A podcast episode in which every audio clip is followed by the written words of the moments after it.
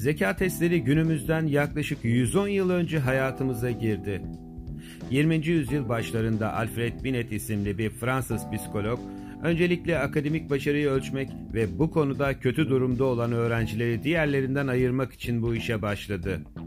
Bu test bireyin sözel, görsel, muhakeme ve dikkat yönleriyle incelenmesi üzerine kurulu olup çıkan sonucun bireyin zeka yaşını tespit ederek takvim yaşına bölünüp 100 ile çarpılması neticesinde kaç IQ puanına sahip olduğu için yapılıyordu. Mamafi ilk başlarda uygulanan test birçok bakımdan eksik ve yanlış sonuçlar doğuruyordu. Örneğin aynı testi hiçbir değişiklik yapmadan İngilizceye çevirip kullanan Amerikalılar beyazlarla zencilerin, kadınlarla erkeklerin arasında bariz farkların olduğu sonucuna bile varabiliyordu. Tabi bu durumda ciddi ve yanlış ayrımlara sebep oluyor ve bazı insan ırk ve cinsiyetlerinin bazılarından daha üstün olduğu gibi yanlı bir tutum sergilemesine neden oluyordu. Takdir edersiniz ki Fransız kültürüne ve eğitim modeline göre yapılandırılmış bir test başka bir kültür ve eğitim anlayışına sahip insanlara ne derece hitap edebilir? Neyse ki bu yanlış anlama zaman içerisinde en aza indirgenerek testlerin daha objektif olması sağlandı ve günümüzdeki hallerini almayı başardı. Tabi bu daha da geliştirilemeyeceği anlamına gelmemeli.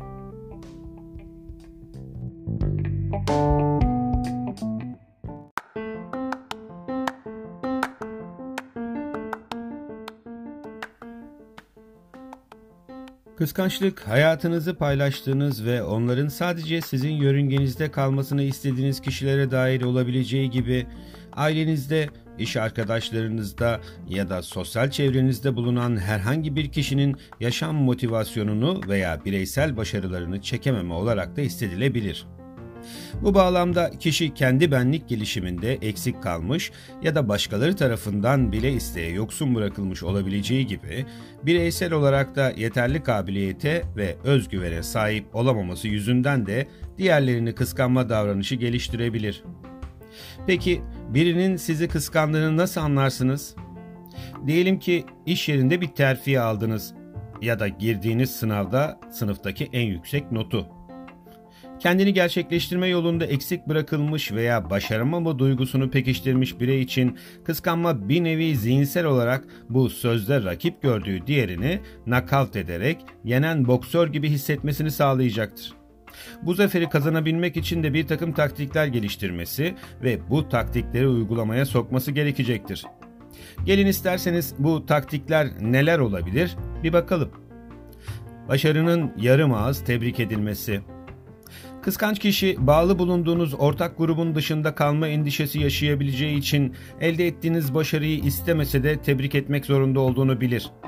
Zira çekememezliğinin ulu orta dikkat çekmesini istemez.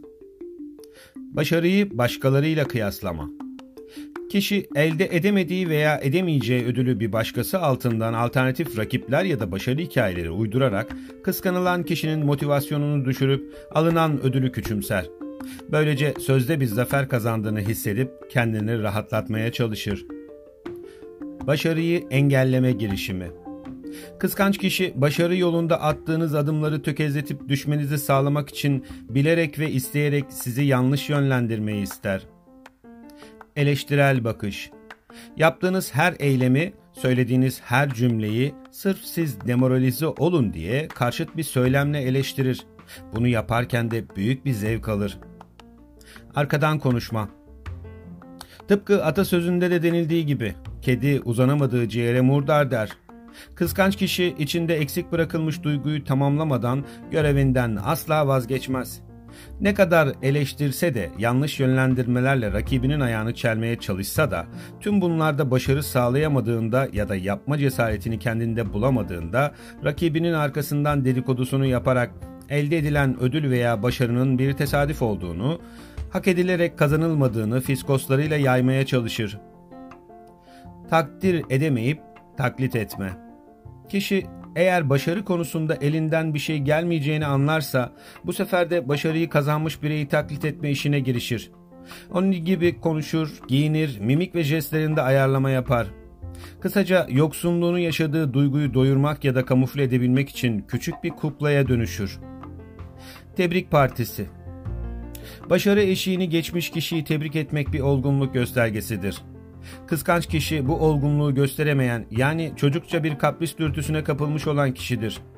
Muhtemelen kıskanç olan kişi çevredeki diğer insanların bir araya gelerek kazanan kişiyi tebrik ettikleri hiçbir kutlamaya da katılmayacaktır.